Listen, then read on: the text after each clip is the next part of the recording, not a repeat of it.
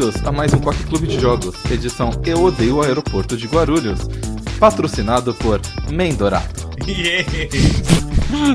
Cara, Não, É. não oficialmente, mas.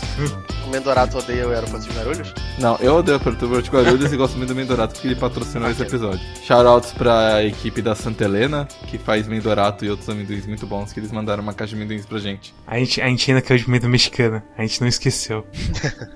Tem de wasabi? Hum, boa pergunta. Fica aí aberta a sugestão, essa é de Fica a graça. dica.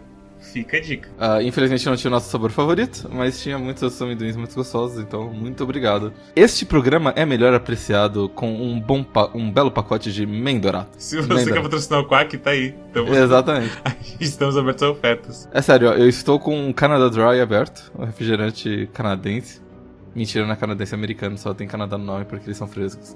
E estou com um, um bonito pacote de, ah, de amendoim pimenta suave, é muito gostoso. Pimenta suave é bom. Eu sou o seu anfitrião Arara, e estão comigo o Storm, Olá, eu gosto muito de amendoim. O meu favorito é o levemente salgado. o Mads, Oi. Meu amendoim favorito é todos. Eu parei de pensar e eu fui- fiquei travado por um tempo, porque eu esqueci o que eu preferi.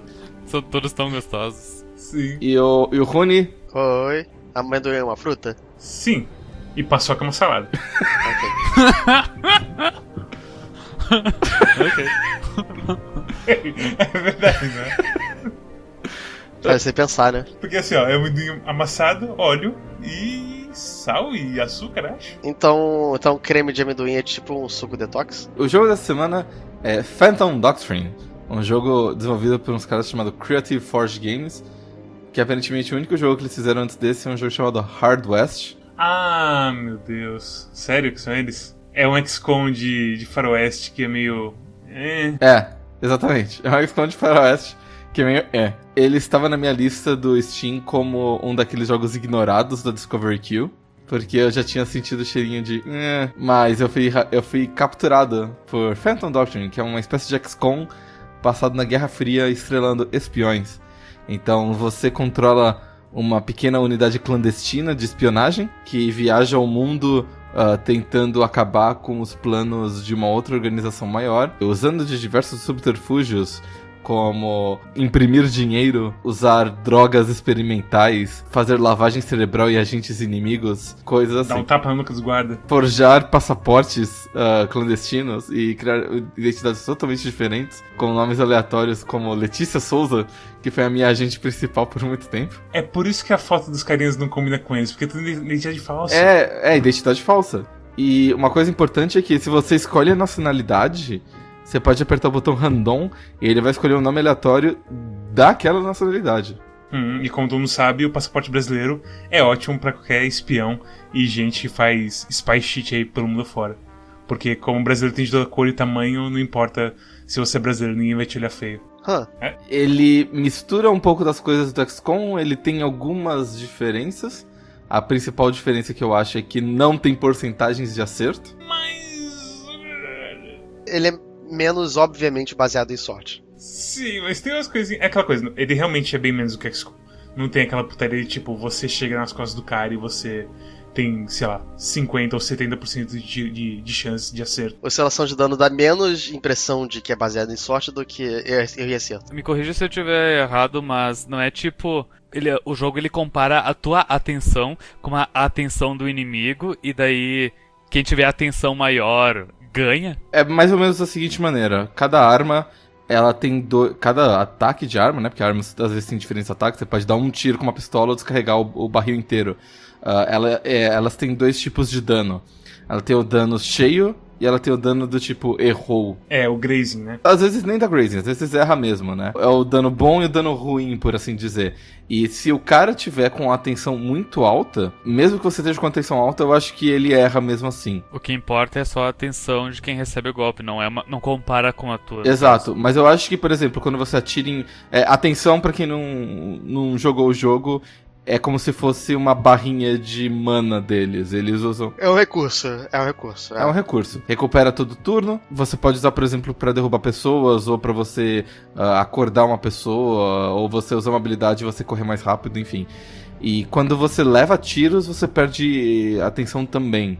E tem certos ataques, tipo ataque de supressão com metralhadora, que reduz bastante a atenção, mas dá menos dano. Você sempre sabe quanto dano você vai dar. A questão é se você decide dar dano ou não, ou fazer alguma outra coisa. O que, que vocês acharam de The Phantom Doctrine? Eu, eu sinto que, assim, eu poderia ter prestado mais atenção nas coisas. Essa coisa toda de awareness e tudo mais. Porque eu entrei no jogo assim, meio que fui indo. Ele começou a chegar no Easy no começo. e você. Desculpa. E você meio que vai. E tipo, você. Logicamente você entra em umas situações ruins conforme o jogo vai passando. E aí eu, tipo, eu tentava ver, pera, mas é só o awareness que importa? E aí não é só o awareness que importa, aparentemente. Porque cover importa bastante, a distância também importa um pouco. A tua, a tua vida máxima importa. Pra tu poder nocautear as pessoas. Depende da dificuldade. No Easy, não. Tu pode nocautear qualquer um. Eu joguei só no Easy, porque eu joguei umas 5 horas só. É, eu comecei no Easy porque o jogo recomenda se você não conhece as mecânicas. As mecânicas do jogo mesmo, ele fala com essas palavras. Então, ele dá bem um ultimato pra você jogar no Easy, se, se você nunca jogou o jogo. Mas a- a- eu, pessoalmente, achei, achei que não tinha nenhum problema começando normal. Essa coisa de awareness eu meio que eu não entendi direito, porque eu tinha gente com awareness cheio, que às vezes tomava tiro, mesmo que fosse grazing. E aí tem outro agente que tava exposto, só que ele tava longe e tava com awareness cheio, e ele deu dodge. E aí meio que, sei lá, eu Mas isso é uma coisa que acho que depende da dificuldade. Eu não entendi muito bem porque. Por que você precisa começar no Easy. A ideia é a seguinte: ah, muita gente talvez não esteja acostumada a jogar Tactics, e muita gente talvez não esteja acostumada a jogar Stealth, jogos de espionagem assim. Pra gente é um, é um XCOM, né? E pra muita gente deve ser só um jogo. Tipo, as pessoas. Tem gente que não conhece XCOM. Né? Eu acho que muita gente talvez vai tentar, tipo, entrar atirando em tudo, ou eles não vão se preocupar com stealth ou alguma coisa assim. E pra evitar, por exemplo, que algum jornalista de videogame que vá resenhar o jogo decida jogar o jogo de uma maneira não ideal, Com um pombo. é como um pombo, por exemplo, então eles falam assim, vai no easy, sabe, vai com calma, você não vai errar, você vai ter uma experiência agradável, e aí se você quiser um desafio depois, aí você vai pro medium, pro hard e tudo mais. No Easy, eu entrei. Eu, tipo, chegou a um ponto que eu tava ficando meio. meio louco mesmo. Eu só avançava. Quando eu entrava em combate, eu meio que avançava por cima dos caras, metia bala. E eu sabia que, tipo, meus agentes, mesmo expostos, eles aguentavam um ou- Eles aguentavam pelo menos dois tiros. A não ser que alguém puxasse uma granada. Se alguém puxava uma granada, era problema. O meu problema no Easy era mais com o stealth, porque é, eu achei muito fácil, fácil fazer tudo no stealth, e no stealth nada acontece. E as missões são longas, então eu, eu fiquei meio entediado por causa disso. Por mim, esse jogo devia tirar o stealth. E, ou então devia separar a missão de stealth e missão de, de combate inteiramente. E até chegar ao ponto de, tipo, separar, separar o personagem que você usa no stealth e o personagem que você usa no combate. Porque é, o jogo inteiro fica mais empobrecido tendo que você planeja. É igual Payday. O, o stealth não, não combina com a, a ação brutal dele. É, uma, uma coisa que me irritou no jogo, e que eu vi que o Storm também não gostou, é que este é um jogo de stealth, certo? Então quer dizer, você tem que planejar a sua ação. E os bonecos nesse jogo, eles andam bastante. Eles, ah, em questão de quadriculados, eles provavelmente andam tipo o dobro de quadriculados do que um personagem de XCOM ou, ou de Invisible Ink, que foi um jogo que foi bastante levantado também, que é um jogo de stealth ah, baseado em turnos, com tactics e tudo mais. Só que o problema é que ah, as fases são grandes e o zoom é muito perto em cima das coisas. E eu comecei a pensar de por que, que acontecia isso. Eu entendi que o problema é que o, o jogo se passa basicamente dentro de prédios e eles não. E eles estavam com algum tipo de problema, imagino, para renderizar ah, as paredes de um jeito que ficasse transparente e interessante. Então, fazer uma visão mais de cima ajudava a pessoa a se encontrar melhor do que se você fizer, ficasse de lado, certo? Tem umas áreas em que você tem. Como é que se fala? Ah, catwalk em português. Passarela? É uma passarela, mas tipo, é uma passarela que eu nunca vi em nenhuma, em nenhuma construção do Brasil. Que é tipo, é dentro do. Imagina um monte de cubículo e por cima você é uma passarela de metal. Eu, eu nunca vi isso em nenhum prédio. Não é um mezanino. né? É uma ponte misturada com mezanino. Você tá no stealth e você não vê o cone de visão dos caras que estão lá em cima. Mas os caras que estão lá em cima veem você aqui embaixo. Então teve um momento assim no jogo que eu- esse cara de cima me via e ele tava em um quadradinho escondido, só que embaixo, quando eu tava planejando meus movimentos e tudo mais, eu não tinha nenhuma indicação disso. E o design do prédio parece que é só tipo, ah, é um prédio normal e eles cortaram o topo para poder ver as paredes dos meus, personagens. Só que não, tem umas áreas que é aberta em cima. E aí muda completamente a coisa toda. Isso é meio problemático, tipo, não. Não é um problema recorrente, mas é um problema que acontece às vezes. É um, o, problema de, o problema de tipo, tu, tu sempre começa as, as fases no chão e daí tem prédios de dois, três andares. E daí, capaz de tu se aproximar do prédio, alguém te vê pela janela e fudeu. E os mapas são muito grandes. Muito Eu grandes. gosto dos mapas grandes, mas eu não gosto do zoom. Tem um botão, tipo, eles perceberam que isso era um problema, certo? Que o zoom tava muito perto e que, por exemplo, você não conseguia. Você tinha que. Você tinha que scrollar a tela pra ver até onde seu boneco podia andar. É, é, é, é, é um problema ridículo. E aí eles decidiram resolver isso como? Eles colocaram o botão de zoom, o V. Quando você aperta V, você dá zoom out. O problema é que você tem que ficar com o zoom out segurado. Eu pesquisei por cima nos comandos do jogo, eu não achei zoom out. E daí quando tu me disse no Discord que não, tem um botão de zoom out, daí eu pensei, tá, será que ele tá pensando no, no scroll do mouse, que na real é o botão de, de troca de, de andares? Quando tu tá visualizando uma um prédio que tem um andar só, que é só o térreo, realmente, se tu dá dois, dois scroll ups pra tu ver o, o nível do segundo ou terceiro andar, é, realmente fica dá um zoom out. Mas se for Bem um prédio. leve, mas dá. É, mas, É. mas se for um prédio com vários andares, tu não tem mais como ver o térreo, né? Eu não sei se era alguma coisa do tipo, eles projetaram esse jogo pra ah, controle de console, e aí isso aí ficava num trigger, e aí segurando o trigger você conseguia fazer as coisas, o que faz sentido, talvez, não sei. Mas por que, que eles não fizeram um toggle disso no, no computador me, me foge ah, ao conhecimento. Colocar a opção no options, pelo menos, né? Uma outra coisa, já que a gente tá falando sobre a interface e o zoom e tudo mais, sabe como é que XCOM, quando você encontra unidade de inimigas, você fica com um ícone no topo, no, no canto superior esquerdo da tela?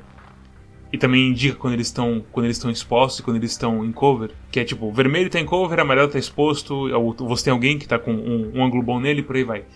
Esse jogo não tem isso, ele coloca um íconezinho tipo embaixo, logo em cima das suas ações, e teve umas três ou quatro situações em que eu passei direto pro inimigo. Eu, eu vi, meu personagem viu ele, mas como eu tava com muito zoom e a indicação é, é, é sutil, eu simplesmente não percebi o inimigo que, tava, que o meu personagem viu. E aí eu fui e tomei tiro por causa disso. Mas isso é uma questão também de você se treinar pra olhar naquele lugar também, né? Então não sei. Mas é foda, porque aquele. Eu não sei se, tipo, quando você tá com o personagem, eu acho que ou o carinha some ou aconteceu uma coisa. Porque eu acho que você, você consegue ver quando você tá com o personagem clicado. Porque eu perdi completamente de vista. É, não, isso é verdade. Você só consegue ver não só quando você tá com. Você tem que estar com o personagem clicado e uma arma selecionada. Aí você vê os possíveis Nossa. alvos. E aí, aí fudeu. Eu acho que eu perdi o memorando que fala que eu deveria ter jogado esse jogo no fácil, daí eu joguei no normal. E daí eu tive muitos problemas ah, quando eu tentei encarar o jogo como um simulador de SWAT atirando em todo mundo, eu só me fudia. Ah, não, é no jogo pra você fazer assim. É, aí eu pensei, ok, é um jogo então de stealth. E daí eu, e daí eu, eu me lembrei das, das dicas que o, que o tutorial me dá, do tipo, ah, ah, anda até o lado da porta, daí tu abre a porta, daí tu consegue enxergar o que, que tem dentro e tudo mais. E, e a partir disso eu consegui jogar bem o jogo, e daí ah, só que apareciam uns guardas, daí eu tinha que dar um tapinha no pescoço deles, e daí eu me livrava do corpo e fui avançando, e beleza, daí eu pensei, ah, ok, é assim que se joga o jogo, beleza, um jogo de stealth. E daí em certo momento simplesmente aparece a mensagem, ah, o. A gente tentou contatar alguns guardas eles não estão dando resposta. Então decidimos que deve ter al- alguém infiltrado. Vamos queimar todos os documentos e, e- e equipamentos que tem na. E vamos ah, reativar todas as câmeras que vocês. que foram desligadas. O jogo te obriga a. a jogar ele pesado, né? Vocês viram se isso acontece em toda a missão? Não. Não, aconteceu toda a missão. Já tive missão que eu limpei a missão inteira e demorou pra acontecer isso.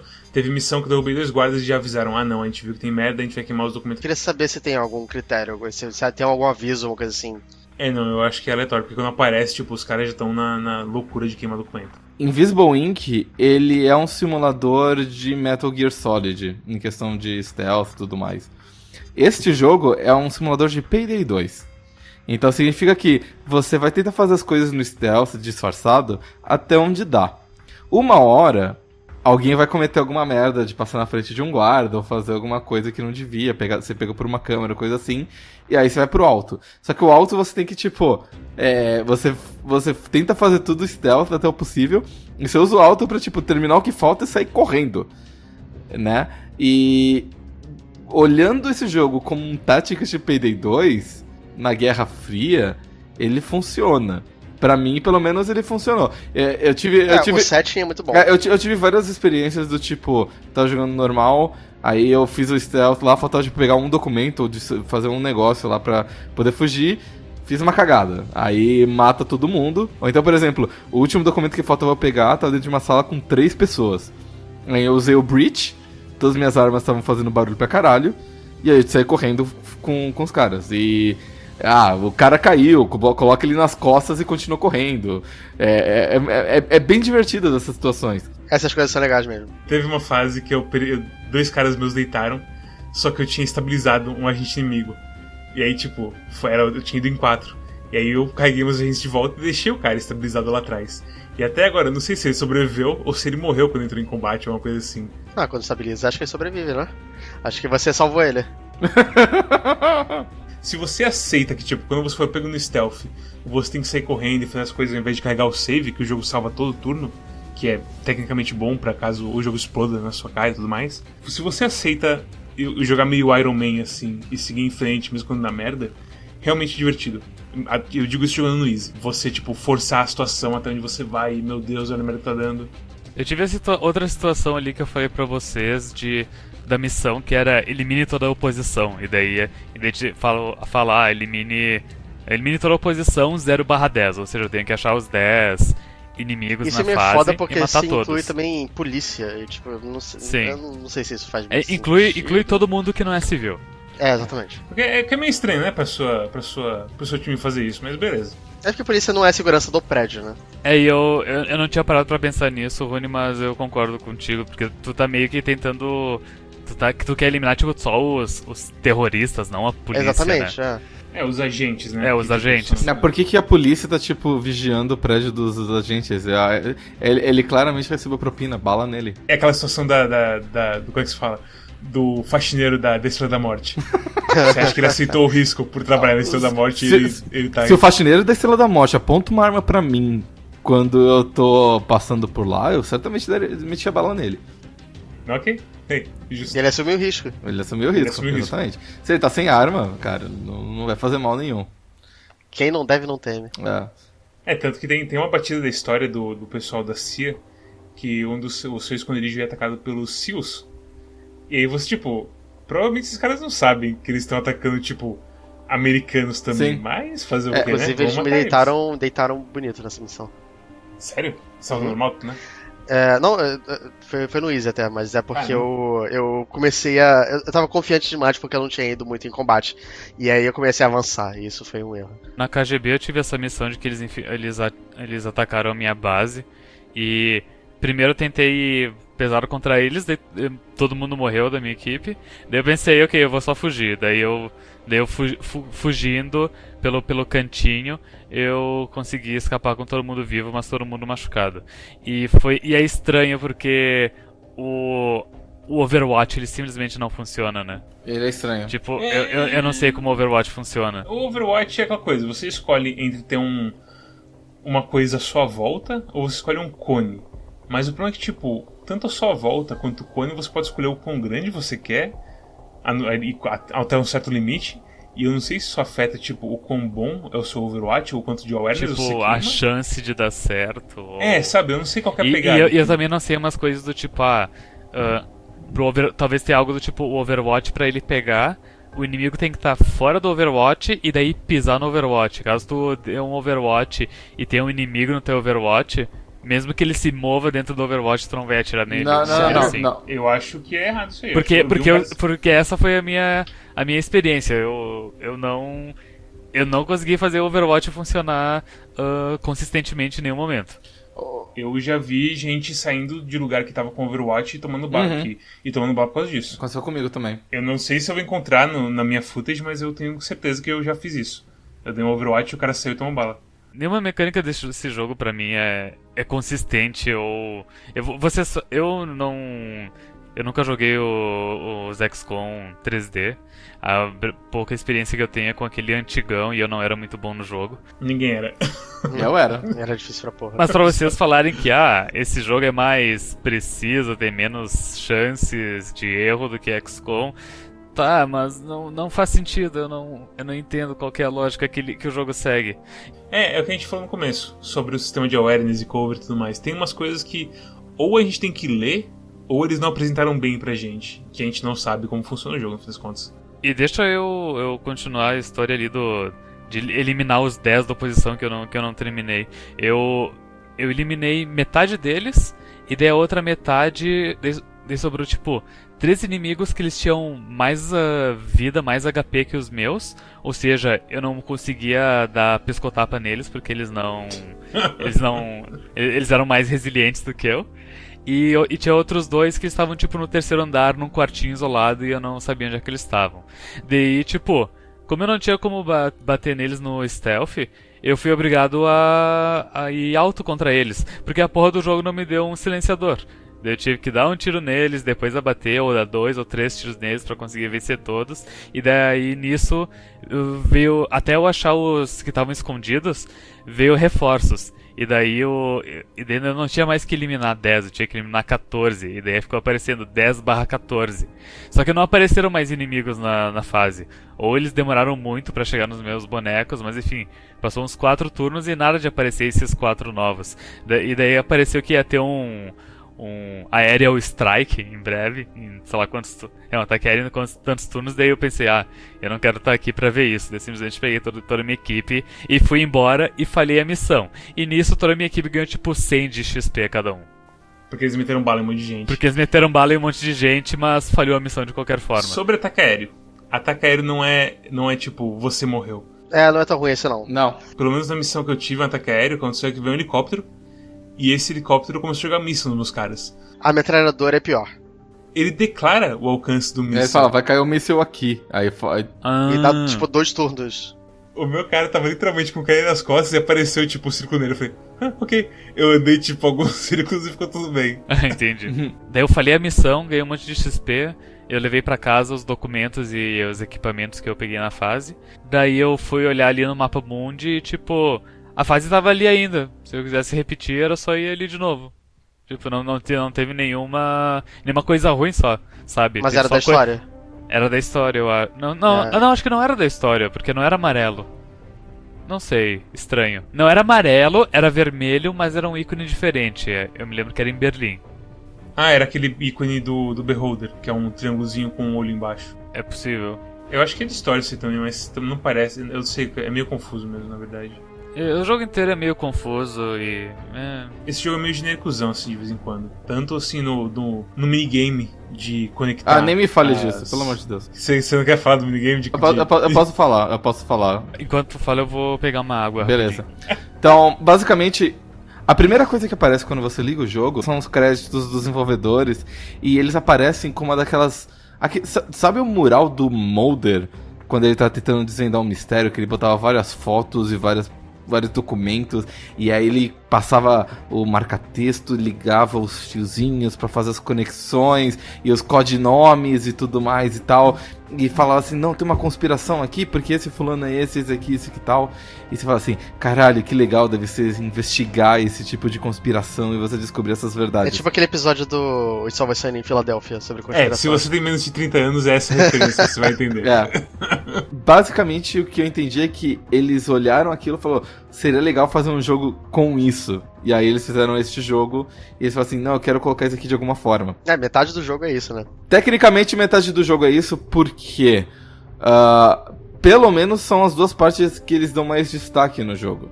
É o que define a sua progressão, assim, mas não é tão grande assim. Não, não dura tanto tempo quanto uma missão. Não, não dura. A missão e o setup de hideout e de desenvolvimento do- dos personagens é a outra metade. E esse, tipo, é um, é um snack assim do lado. É. Só, só, só, que como é que funciona nesse jogo? Ele, ele tem um, um, caso, uma conspiração que você está estudando, e essa conspiração vai ter uma série de documentos de, imagino que de 7 a 14, pelo menos os que eu peguei era mais ou menos nessa faixa. De alguns bem pequenos, os primeiros eram bem pequenos, a maioria era de 10 a 14 documentos. E você abre os documentos, às vezes quando eles são textos, né? E você lê eles, a maioria deles está tipo. Uh, com várias marcas de confidencial, né? Vários, tipo, várias, vários traços pretos uh, ocultando parte do texto. E o seu trabalho é identificar quais são as palavras estranhas desses documentos e ligar os, um documento com o outro. E uma hora você vai ligar o documento principal que você está tá investigando com alguma foto de algum lugar ou alguma pessoa. E aí você resolveu o mistério e você ganha, sei lá, contato para comprar um silenciador e o nome de um agente que. Antes fosse isso, porque eu não consegui silenciador. Olha, pra. pra e eu, eu fiquei tão amargo que, tipo, é um jogo stealth, mas tu não me dá um silenciador logo no início. E, e História, olha... você não sabe pior. Oi. Você. Digamos que você. que cai um silenciador pra você. Você sabe o que é preciso para modificar uma pistola? Tem isso. Tem que ter, sim, tem que ter a tem skill ter... específica Exatamente. da pistola, né? Mas tu não entende, eu, eu sabia isso. Tanto que, tipo, meus quatro caras principais, eles já estavam prontos com a skill da pistola. E não vinha, e não vinha silenciador. Ah, Olha, eu, eu, vou, eu vou... Eu... Tipo, eu craftei meu primeiro. Não, não tem no craft, eu preciso abrir primeiro para poder craftar. E outra coisa, eu... Pra não, pra não dizer que o jogo não me deu silenciador, Veio um silenciador uma vez que eu encontrei dentro de um armário. Mas era ainda na época que eu não sabia jogar direito, e daí, tipo, eu me fudi todo e eu perdi a fase e eu não consegui levar o silenciador. Ou às vezes o silenciador não é pra, pra arma que você quer, às vezes é pra um silenciador de shotgun, sei lá. Ah, tem isso ainda? Acho que tem mais de um silenciador sim. Mas tem uma vantagem do, desse jogo que é o seguinte: todas as skills não são permanentes. Essas skills. Quer dizer, tem dois tipos de skills. Tem os perks que são permanentes da pessoa. Então a pessoa corre melhor, a pessoa tem mais vida, a pessoa é um ótimo ator e tem um disfarce melhor. E tem os treinamentos. Os treinamentos você consegue trocar quando você quiser. Então, então se você sabe que, por exemplo, você vai ter uma missão que é bastante uh, tiroteio, você pode treinar todo mundo para rifle entra todo mundo com rifle e armadura pesada e dá bala em todo mundo. Se você quer fazer uma missão mais stealth, se você quer manter alguns agentes para ficar undercover só com uma pistolinha, você pode treinar eles com essa pistolinha também. Então quer dizer, o jogo inteiro você tem essa flexibilidade, eu acho a flexibilidade interessante por dois motivos. A primeira é porque você consegue adaptar os seus agentes uh, ah, para qualquer missão, o que faz sentido, porque os agentes eles têm que ser bastante flexíveis. E a segunda é que se dá um problema numa missão e o, o, o cidadão morre, a sua perda não é tão grande, porque você consegue recrutar um novo com certa facilidade, treinar ele para as coisas que ele precisa, e no máximo você vai perder os perks que não fazem tanta diferença. O mais difícil de repor é um agente que fale as mesmas línguas que você perdeu que é uma coisa bem situacional, não tão importante assim. As línguas importam? Afeta, mas não As muito. línguas importam da seguinte maneira: se você vai, por exemplo, fazer uma missão em Paris e você tem um agente que fala francês, você consegue distrair os guardas falando com eles. Então você pode gritar é, é você, você dá um berro de Lemer, aí o cara sai da posição e vai ver quem que gritou. Me perguntando isso porque eu via que em algumas missões eu conseguia distrair guardas com alguns personagens e outras missões esses personagens não conseguiam mais distrair. Eu também tive esse problema. Eu tentei usar o distrair e eu não conseguia. E, mas eu acho que é o seguinte, eu não tenho nenhum personagem assim favorito nesse jogo. Pra mim é tudo um monte de carinha meio que, meio que foda-se assim. O único que eu não recrutei é o que falava italiano, porque italiano é uma língua que só, só se fala em um país. Então pensei, ok, esse cara não vai ser útil para mim. Voltando ao, ao, minigame, que a gente não acabou de falar do minigame. Eu acho que o problema do minigame é que ele vem que fica com, umas, com os textos genéricos. O texto original, ele não é genérico. Ele é um texto que é uma conspiração que você está investigando. Os outros textos, eles são geral, gerados automaticamente, isso é bem claro. Uh, mas o grande problema é que não é uma investigação, porque você não tem como dar errado. A partir do momento que você tem todos os documentos, é só você abrir um por um, clicar em todos os substantivos até o jogo reconhecer que aquele substantivo específico é um codinome, e aí você simplesmente liga os pontos. Não é uma coisa que tem, exige pensamento ou dedução, sabe? Que nem. Não, não, não, não é uma coisa básica como tipo. Uh, casos de Phoenix Wright, sabe? Ou Carmen Sandiego. Tem uma coisa meio estranha que, às vezes, organizações, é, organizações da vida real, tipo CIA, KGB, é, são, são, são verbetes, são substantivos que você tem que clicar, e às vezes não. E aí o jogo decide quando sim e quando não, sabe? É, tava aparecendo toda hora, tipo, uma, uma organização que parecia uma malvadona, eu clicava, nada. E porque, tipo, você não tá procurando aquilo, você tá procurando um local. É, e ele, ele, já avisa antes se é um local, se é uma pessoa, se é uma organização. E, tipo, o que me frustra mais, e que eu já comentei com isso no canal, é que, tipo, eu tô jogando um jogo de 1990, que é sobre espiões, e que ele faz todas essas coisas melhor. Ele tem minigames melhor. Um jogo que foi feito enquanto a Guerra Fria ainda estava acontecendo. Exatamente. é, é, é, um daqueles jogos que, tipo, quando você entra no jogo pra sua primeira missão, ele mostra vários rostos e fala assim: identifique o líder do Setembro Vermelho. E aí você tem que abrir o um manual PDF, no caso hoje em dia é o PDF, e olhar, tipo, ah, qual que é o rosto do líder tal, porque é, é a proteção anti-pirataria deles, que só as pessoas com o manual original conseguiam jogar o jogo. Então, quer dizer, esse jogo de 29 anos atrás, ele, quando você entra numa missão, ele te dá umas dicas do tipo, este endereço pipocou na Interpol. E aí, ah, esse endereço está associado com um francês. E aí você investiga o endereço, o endereço usando. É, é, é, plantando plantando escutas, colocando é, grampos no telefone ou alguma coisa do tipo, e aí você descobre que ele está envolvido com uma conspiração XY. Você pega uns, uns telegramas codificados, você decodifica os, os, os telegramas com, uma, com um negocinho de substituição. E aí você vai recebendo é, informações de três ou quatro fontes diferentes. Você tem a informação da CIA para quem você trabalha, você tem as informações que você vai pegando nos escritórios, e você tem as informações que tipo a Interpol fornece para você, ou, ou algum agente duplo que você consegue. E aí, às vezes, você consegue. O, jo o jogo conecta as coisas para você, mas às vezes não. E você comparar várias coisas para pensar assim, hum essa pessoa assim, que com essa foto ela aparece nesse documento e esse documento diz que ela fez não sei o que e, disseram que em Trípoli tá os, os planos de tal coisa e aí você fala assim, hum, eu vou fazer X, Y, Z, então quer dizer, é, é que nem um cara em San Diego, em que você tem que conhecer o mundo, assim. Você sente um espião mesmo. É, é tipo, nos, nos, níveis mais fáceis é tudo meio automático, mas com a medida que você vai subindo os níveis, que você vai tendo pouquíssimas dicas, e tem uma questão de corrida quanto tempo, onde cada ação que você toma uh, exige que você. Uh, como é que se diz? Exige que você, é, você, você perde tempo e, tipo, as pessoas estão no mundo inteiro man, é, já seguindo com a, com a, conspiração. Então você se sente um, um, um, verdadeiro agente. Em cooperação, em compensação, nesse jogo, é, é meio como se fosse tipo um, um, um XCOM de stealth com um minigame muito tosco. Qual jogo que você estava falando antes? Que eu tô, tô, mais interessado nesse do que no Phantom Doctor. Você nem falou o nome. Covert Action. É, do Sid Meier. Essa coisa do minigame do, do Fatal Doctrine é meio triste porque no começo eu achei que parecia bem divertido por causa do setting, parecia uma coisa que, que tipo, é um negócio original, é um negócio que eu, eu acho bem divertido, pelo menos superficialmente. Guerra Fria é a, Segunda Guerra Mundial dos jogos mais inteligentes. Sim, só que as pessoas não aproveitam. E aí, tipo, parecia divertido e tal, e eu fui jogando, fui jogando, depois de, sei lá, meia hora eu fiquei pensando, cara, isso, isso é chato.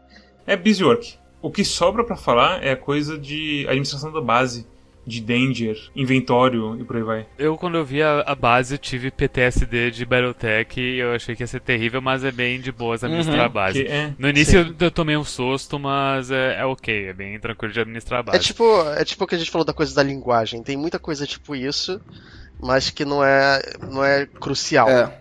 Que, é, assim, tem muita informação, mas nem tudo é, é muito. É, uma coisa legal é que se você já jogou XCOM 2, você vai entender imediatamente a interface, porque eles basicamente copiaram tudo. Só não precisa escavar a base, fora isso... É Graças a Deus, né? Deus. Graças a Deus. Eu gosto do, do minigame de ficar mandando agentes pelo, pela Europa uh, atrás de resolvendo situações e, e toda coisa de ah eu vou deixar tipo dois agentes mais pro leste, dois mais pro oeste, dois no centro, que daí não importa onde aconteça alguma emergência, eu posso mandar eles imediatamente em poucas horas. Isso eu acho legal. Impedir operação dos outros e tal, fazer uma pronta resposta e tal.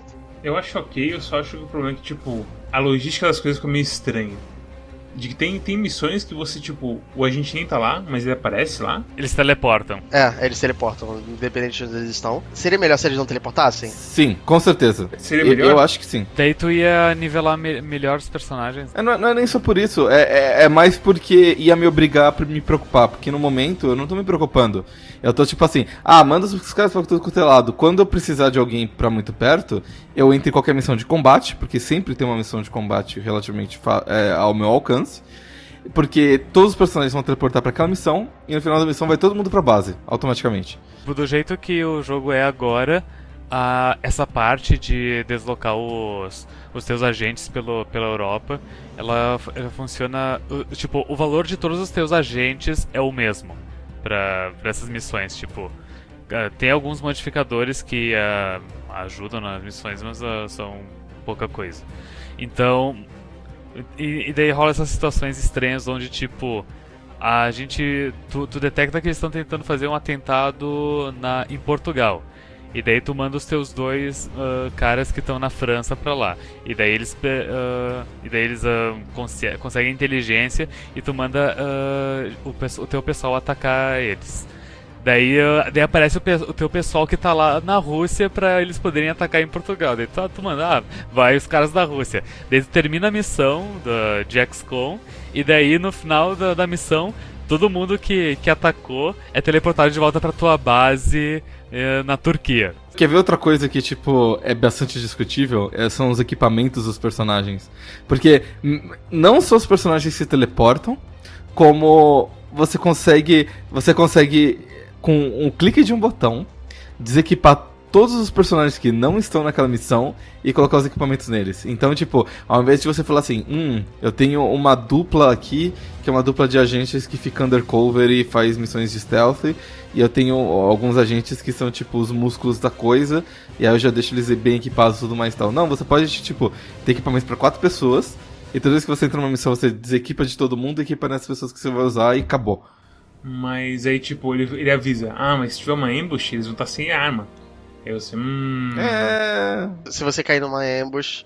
Tipo, é uma coisa que você já meio que espera, porque tem, ele te avisa pela barrinha, quando tem mais risco, quando tem menos risco, não sei o que. Então, tipo, não é um negócio, tipo, de colocar você completamente só com o pau na mão e, e foda-se.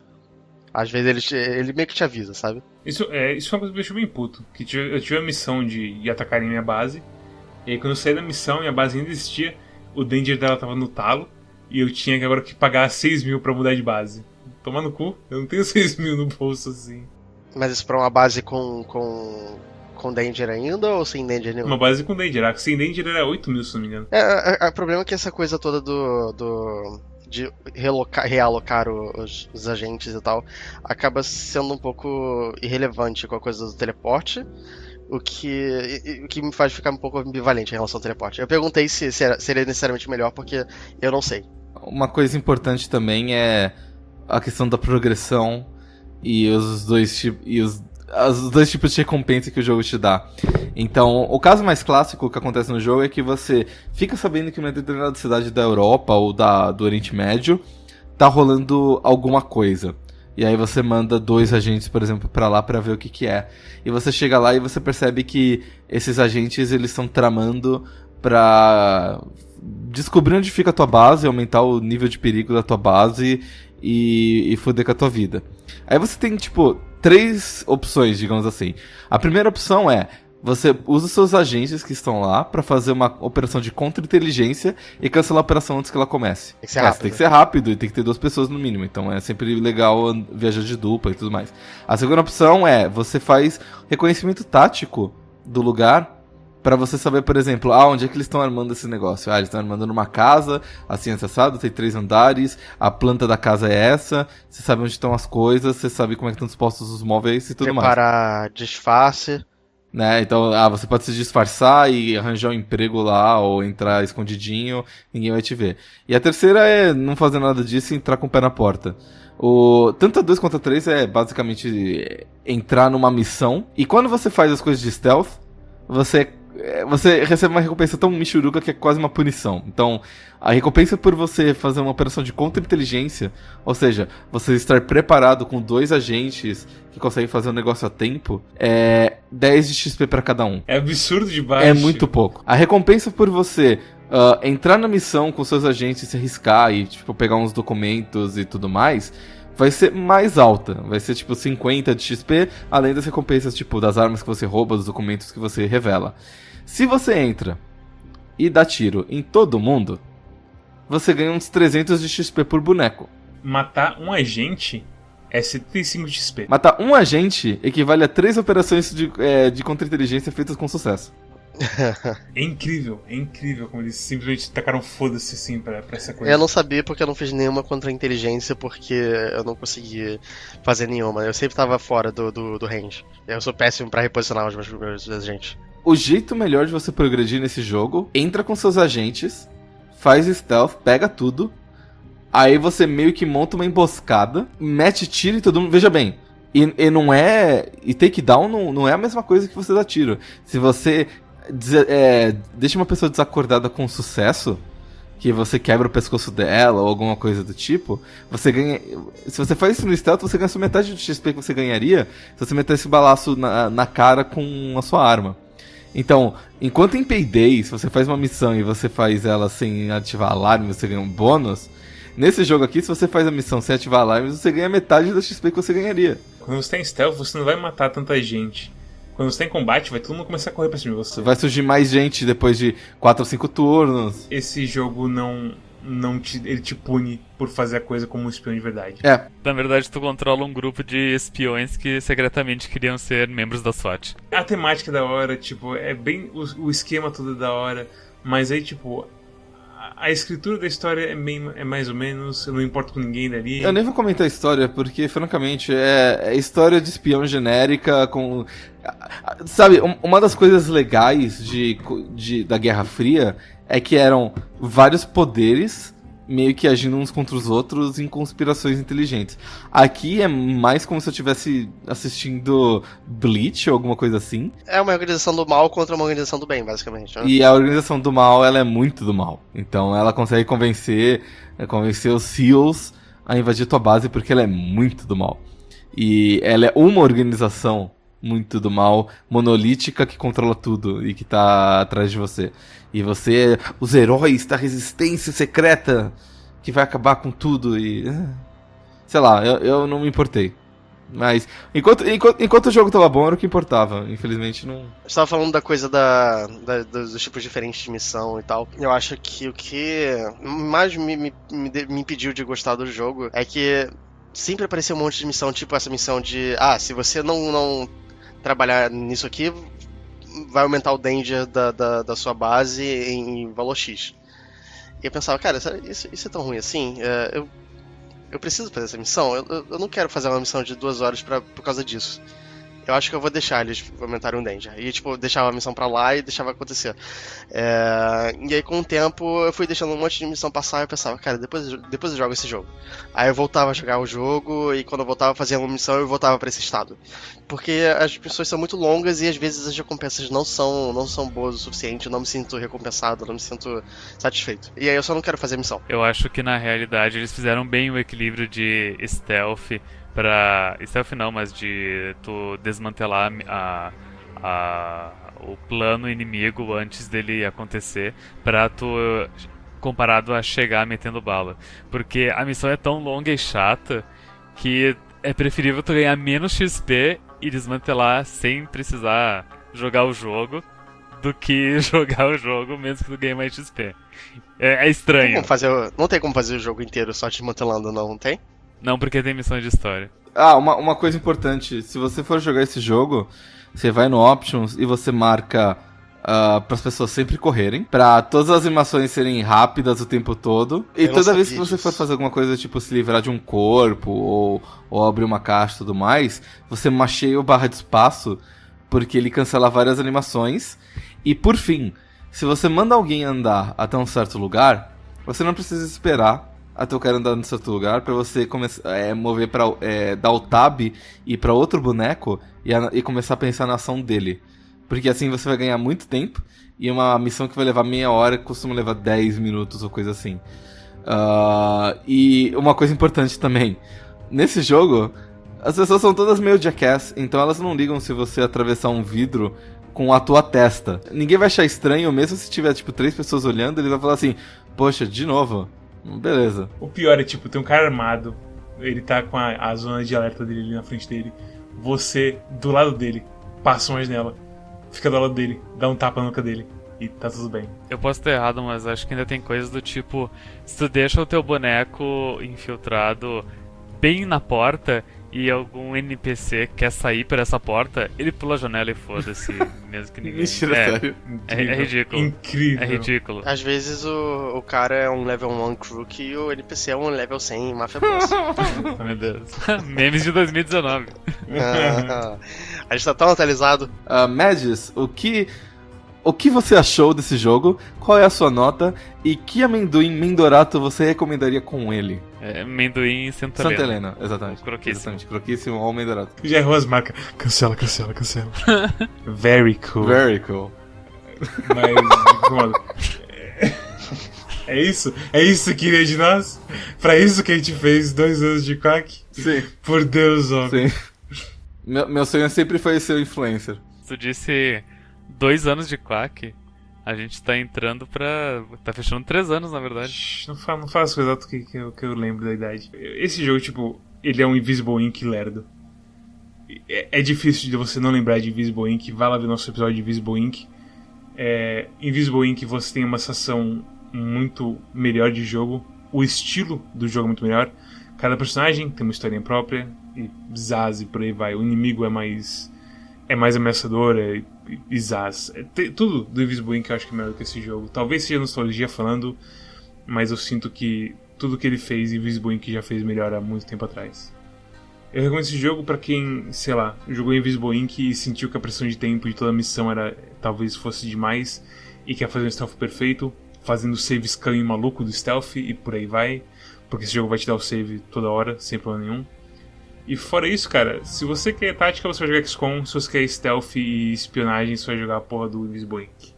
Não dá pra recomendar direito esse jogo. Eu dou pra esse jogo nota 5, porque ele é bem mediocrizão assim pra mim. Ele não erra em nada assim horrivelmente, mas ele não faz nada especialmente bem. É estranho. É, eu acho que é uma boa definição. Runi, qual é a sua nota? E sua recomendação? E o seu amendoim que você recomenda com esse jogo? Ah, esqueci o amendoim, esqueci Fala o sobre amendoim. Eu recomendo, eu, recomendo, eu recomendo os ovinhos de amendoim com cerveja. Ótimo, uma boa pedida. Eu recomendo esse jogo pra. Eu não sei, tipo, esse jogo é meio caro e ele. É o que o Mads falou, ele é, ele é médio e. E sei lá, eu queria tanto que ele desse certo, porque eu gosto muito da temática de espiões e Guerra Fria e The Americans e sei lá. e, hum, hum. Ele é um nota 5. Eu também tava pensando que ele é um nota 5. Eu pensei em dar um nota 6 se a nota fosse um pouquinho mais alta da parte dos outros, pra não parecer que eu sou um Grinch, mas ele é uma nota 5. Ele, ele não é ofensivo, ele não é uma merda, mas ele não é divertido, ele, ele enjoa rápido. É, e eu gosto muito da Paçoquita Zero, da pasta Paçoquita Zero da, da Santa Helena. É, recomendo muito, tem pedacinho de amendoim e ela é muito é, cremosa e o sabor é inconfundível. Stormy, sua nota, sua recomendação e seu amendoim que você recomenda com esse jogo? Logo no início do jogo que eu tava sofrendo, eu cogitei dar uma nota 4 pra ele, daí eu comecei a, a, a, a entender as coisas e, te- e achar que eu tava me divertindo.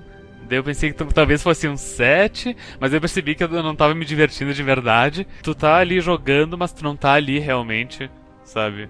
Então foi baixando pra 6 e pra 5. Eu acho, eu acho que é 5 mesmo, porque é, e, e, é- e nota 5 é uma coisa meio. É uma coisa meio triste porque a pessoa, é como vocês disseram, ele, ah, eles não erraram grotescamente, mas eles também não acertaram. E ter algo mediano é tipo, sob certa luz, é pior do que ser ruim, porque se tu é ruim, tu pelo menos. Tu, ah, tu, tu acaba uh, sendo comentado, sabe? Então, sei lá, tipo, se tu for ruim, pelo menos vai ter um vídeo ah, de um let's play do teu jogo com um cara sofrendo muito e vai ser engraçado, sabe? Agora um jogo mediano não tem nem isso. Só uma coisa que, só uma coisa que eu descobri agora, é, fui, eu fui checar coisas do valor de produção só para saber se eu não falei muita bosta, mas é, parece que a publisher do jogo é, é, da, é uma subsidiária da Devolver, então realmente não, não é não é pouca bosta, sabe? Porque a Devolver é uma empresa que tá com o dedo em. É, é, é, tipo a linha B do Devolver, é isso? É quando a Devolver não quer colocar. É, é, é, a linha holandesa da Devolver. A linha holandesa do Devolver. Quando a, Devolver não quer colocar o nome dela. Aparentemente. Um jogo muito ruim, ela bota nessa daí. Eu não sei se, se a Dev é, é holandesa também. Imagino que seja. E a ideia deve ser essa. Não, eles são holandeses. Isso não faz sentido. Holandeses? Polandeses. Polone... Polandeses. polandeses. Eles são polandeses. Tava vendo um vídeo do, do Monark falando sobre Dark Souls e o, o, um cara jogou Dark Souls inteiro em inglês com legenda em espanhol. Ele chama, chama a escuridão de oscuridade. Dito isso, meu, eu, como eu falei antes, o meu, uh, meu sabor favorito de croquice é levemente salgado, porque eu tenho paladar de velho e daí tudo que for que for tipo Uh, um sabor diferente demais, eu já acho estranho, eu prefiro só o salzinho. Very cool. Eu olhei esse jogo e ele parecia ser tudo que eu queria. Eu gosto de espionagem e eu gosto de Tactics. Eu, eu escolhi Invisible Inc, adorei aquele jogo, amei aquele jogo. E eu me sinto eu me sinto tão frustrado de ter perdido meu tempo com ele, porque ele claramente não respeita os jogadores de desses jogos de espionagem eles. Eu acho que eles pegaram a mesma filosofia dos jogos de faroeste deles e, e botaram ali com um pouquinho de stealth, sabe? Então, você não consegue ver os cones de visão diferente, direito. Uh, você não consegue ver os cones de visão de uma câmera, sabe? Às vezes você quer entrar numa sala para pegar um negócio, só que você não pode abrir um cofre com a câmera vendo. Mas você não consegue ver se a câmera tá vendo ou não, porque ver o, o, o cone de visão dela é terrível. Então, é, todas essas coisinhas assim. Mas por outro lado, é um jogo que se você tiver muito entediado, você consegue completar. Então ele não é ruim. Se você estiver sozinho, sem mais nenhum tipo de entretenimento, esse vai. Não, mas é, do tipo, se, se alguma coisa desse jogo te prendeu, se você achou fácil, se você gosta da, da história, alguma coisa assim, você consegue ir até o final. Ele não é. Ele é um bom jogo de podcast. Eu, eu joguei ele ouvindo o podcast de fim do ano do, do Giant Bomb e... Eu joguei ele assistindo a GDQ que tá tendo agora. E realmente, e foi, realmente foi uma experiência ok. Mas é aquela coisa, eu poderia estar jogando qualquer coisa melhor no lugar e estaria me divertindo mais. E, e eu tava muito mais prestando atenção nas runs da GDQ, inclusive ontem à noite teve uma do Sonic 1 que foi muito boa. E eu, eu, tava, eu tava jogando coisa ao mesmo tempo, mas tipo, chegou um ponto que eu simplesmente deixei de lado o jogo e fiquei só prestando atenção no Sonic. Então minha nota para esse jogo vai ser 5 também. Este vai ser um 5 sólido. Eu não tenho muito o que dizer desse jogo. Eu acho que. Eu acho que se eles estivessem interessados em fazer um jogo de espionagem com o Tactics, dava pra ter feito.